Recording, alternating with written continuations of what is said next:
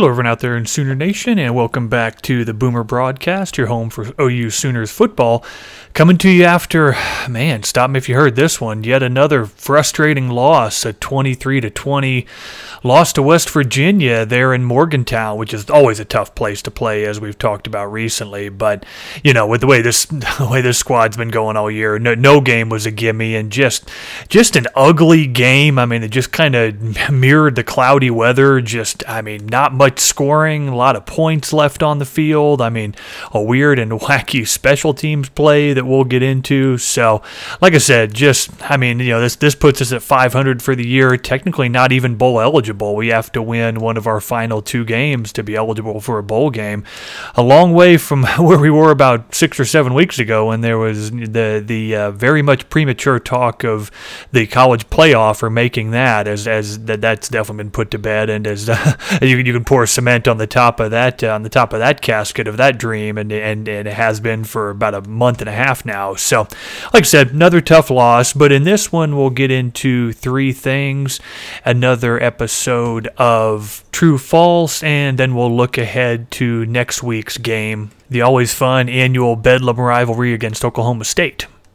Well, the first thing that I liked, and one of the few bright spots on offense, and has been pretty regularly all year, was running back Eric Gray. I mean, he just had a phenomenal stat line today 25 for 211 yards, 8.4 yard average, two touchdowns, a 54 yard long run was the longest one in there. So you take that out of there, and you had only over 150 yards made made, that made the tough way, you know, with uh, you know between the tackles, or like I said, you know, the, not made up of long runs. So he really does continue to impress. I mean, Jovantae Barnes, I would like to have seen more of him today. He was only in there for a little bit. He only had five carries, but we talked about him about a month or so ago, and when he, he, he had some really strong games. And like I said, he's a playmaker, and I'd like to see, especially in these final two games of the year, I would like to see OU hopefully really get, get him involved more because he's a guy that I really think could be a good playmaker for now and for many years to come, especially as young as he is. And the second thing that I liked, only because it's such a random play that's so rare to see,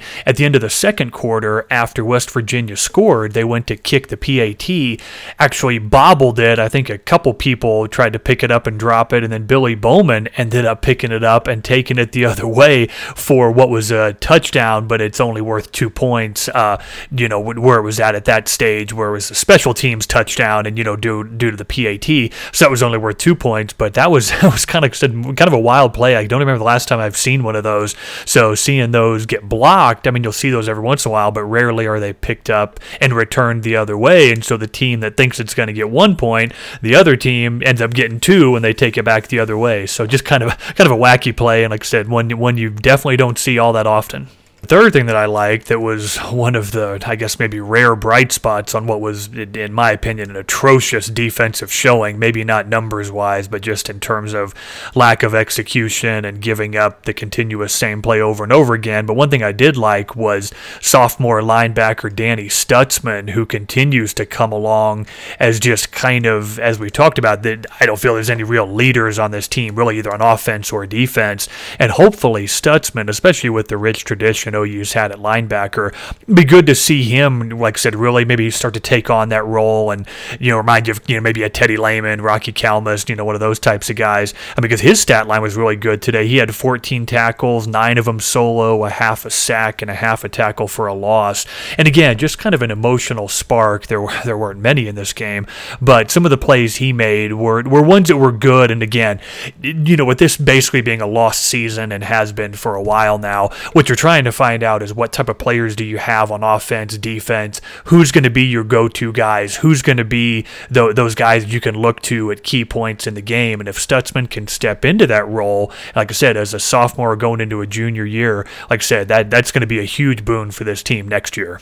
So the first thing that I didn't like was just again a terribly obvious one was the defense. I mean, it just it, they just couldn't ever seem to get a stop when they need it. And namely, I mean, you let Garrett Greene, who was actually the backup quarterback, I mean, you let him come in and get 119 yards on the ground for an 8.4 yard average and a couple touchdowns. I mean, it was just maddening towards the end of that game when I mean, on that final drive, I mean, they just I mean, he he just kept running it, and Greene, I mean, you knew what was going to happen, and they couldn't stop it. And that's one of the most maddening things as a football fan overall is knowing what the offense is going to do and just you being unwilling to stop it. And I mean, there's really just, not, I mean, not a whole lot of excuses other than just poor play. I mean, there was missed tackles and things out there, but I mean, anytime you let a, a quarterback just get over 100 yards on you like that, I mean, you're going to basically end up in a lot more games like you are today, that's going to be in the loss column. The second thing that I really didn't like, and this reminds me of when Riley did this about three or four years ago, but in that fourth quarter, whenever we were driving down and the game was tied at 20, and with that fourth and two, and I think it was about at their 40 yard line, 35 or 40 yard line, and we opted to kick the field goal. I mean, in rainy, crappy conditions, your your kicker had already missed one field goal already. I mean, you've got Eric Gray, who's averaging eight, nine yards a carry. It's like, I mean, line line up and go get two yards and live and die by that, by your running back and your offensive line and your offense as a whole, as opposed to the kicker. Again, in far less than desirable conditions. I think that was a very, very weak move by Venables. I called Riley out for it for the exact same thing again when he did it three or four years ago. I mean, that's just scared, weak football, and it just shows that you don't trust your offense. I mean, I, I mean, I know kickers and I know they can win you games games. But I mean, just like today, I mean, they can also lose them for you or not put you in a position to win when you put it all down on that, especially because I think it ended up being a 45 or 46 yard field goal. I mean, that's far from a give me. And again, in the conditions being as bad as they were, I think that was a very, very poor choice. And Venables should should have chosen differently in that one. And I would have rather have went for it, gotten you know stuffed or gotten a yard and a half than missed a dang field goal. And the third thing that I didn't like was, my God, I don't bring it up much, but who the heck were these announcers? I mean, the lead guy's voice was terrible, and his backup or the second guy, the color guy, I mean, just way too animated. Like, he acted like every single play was like a national title winning play, and it was just, I mean, these guys were terrible. But then again, I mean, that's what happens when, I mean, you're like OU, when, I mean, you get relegated now to, because we're on Fox Sports 1 today. And so, I mean, that's what happens. I mean, you're getting, I mean, these D League announcers, but man, I mean, these guys were just terrible. And like I said, I'm usually not one to bag on the announcers. I usually like them. And like I said, as a whole, and there's very few that I don't like, but, the, but that team today was just terrible. So now we're going to get into a little bit of true false. And for the first one, somebody's going to get fired after this season. Well, I mean, as we said, Venables isn't going anywhere. I mean, this is just, I mean, it's been a bit of a mess of a season. I mean, between the way Riley left it and all the people that have left and a lot of the topics that we've covered. And what you'll see a lot of times when coaches are trying to save their job, namely the head coaches, they'll fire offensive coordinators, defensive coordinators, stuff like that. I, I really don't think you're going to see any of that right now. I don't think you're going to see any of the knee jerk reactions. I mean, this has been a very forgettable season. I mean, you know, it's it's it's been our most losses since 2014. We're officially out of the Big 12 title chase, and I mean this will actually be another very low light stat. This will be the first time since 98-99 season that we'll not have back to back seasons of at least 10 wins. So I mean it's been I mean it's been a good almost 25 year run, and I mean I, I I'm more optimistic than not that it's going to come back, but I don't think you're going to see anything after this season. Now we roll out next year, and you know it's it's another another four or five, you know, God forbid, six loss season, then you're definitely going to see some heads on the chopping block at that point. And so the next true false question is this squad is going to be bowl eligible. Well, the do, bowl eligibility rules do technically have to have six wins. In years past, they've allowed teams with five wins because, as I've discussed on past podcasts, I mean, and, and as many of you all out there are aware and probably feel the same way, I mean, the bowl season is just so bloated. I think, oh, geez, what, 60 to 80 teams, 70 to 80 teams, something like that make a bowl game? I mean, it's just, I just think it's been so watered down. And so, I mean, I don't know if that'll happen this year year, I mean, we've got a game against OSU and then Tech. So, I mean, I, I, I think we'll win one of those. I mean, the OSU game, we'll get into that a little bit later. I mean, I think Tech is a winnable game, but again, I mean, they always play us tough, so that'll be an interesting one. But I, I think we'll win one of the next two games, and like I said, we'll be in a bowl, albeit one of the ones, you know, around December 21st, uh, you know, TaxSlayer.com bowl or something like that, that nobody but the the, the, the teams following or, or, or the team's fan bases of the both teams in the bowl really care about. But I mean, I'd look for us to, like I said, at least be in some bowl, and like I said. But I mean, if you don't, I mean, if we go 0 and 2 in these final two games, I mean, technically you're not eligible for a bowl. So it's anybody's guess at that point.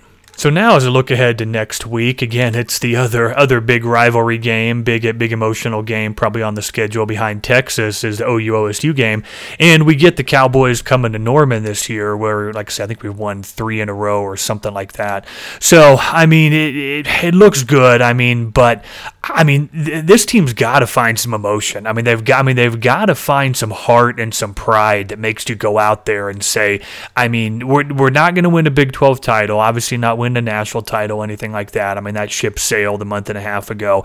But I mean, I mean, play for play for the guy next to you. I mean, play for the name on your helmet. I mean, stuff like that. It's like come out with some pride and finish strong. And I mean, beat OSU. I mean, OSU is very beatable. I mean, they're OSU is where championship dreams go to die. I mean, they started out in the top ten and now they're out of it. I mean, they did beat Iowa State today, twenty to fourteen. But I mean, they're seven and three, so back to being. I mean, again, what OSU does, they kind of kind of kind of flirt with anything good and then find and then find a way to find a way to lose it. But I mean, like I said, it's it's a very winnable game. I mean, like I said, you, you just you, you got to come out ready to play. I mean, on both sides of the ball. And like I said, play play with some pride. Play play for the fan base. Play for the teams. I mean, have something to build on going after this season. I mean, I like I said, it's going to be a toss up. I really don't know what's going to happen to it, but like I said, it'll it'll it'll be a good one as it usually always is with this game. The time, unfortunately, is to be determined. I hope it's at night. I don't know why I've always just kind of there's something I've always liked about OU OSU under the lights, and so I, I'm I'm hoping it's a night game. But I mean, we'll see. The the now not the announcers, but the broadcast networks and stuff were probably waiting to see what was going to happen with OU losing today and OSU winning. I mean, like I said, it's still a big rivalry game, but you know, God knows we could be could be relegated to ESPN two or something like that. I mean, who knows what network it'll be on, but hopefully it's a good game. And like I said, we can salvage something from this train wreck of a season. So that'll wrap up this episode. This podcast can be found at soundcloud.com forward slash boomer broadcast. You'll also find links out there for Apple and Google podcasts. And the Facebook fan page is facebook.com forward slash boomer broadcast OU, where on each Saturday, as time and personal commitments allow me to, when I can watch the game, I try to get out there and live blog or live score update the game. So you can always follow along with that if you may not be able to see the game yourself. And you can find us on Twitter at Sooner Podcast. So as always, and nice job TCU with the win today, but as always, keep your chin up and your horns down.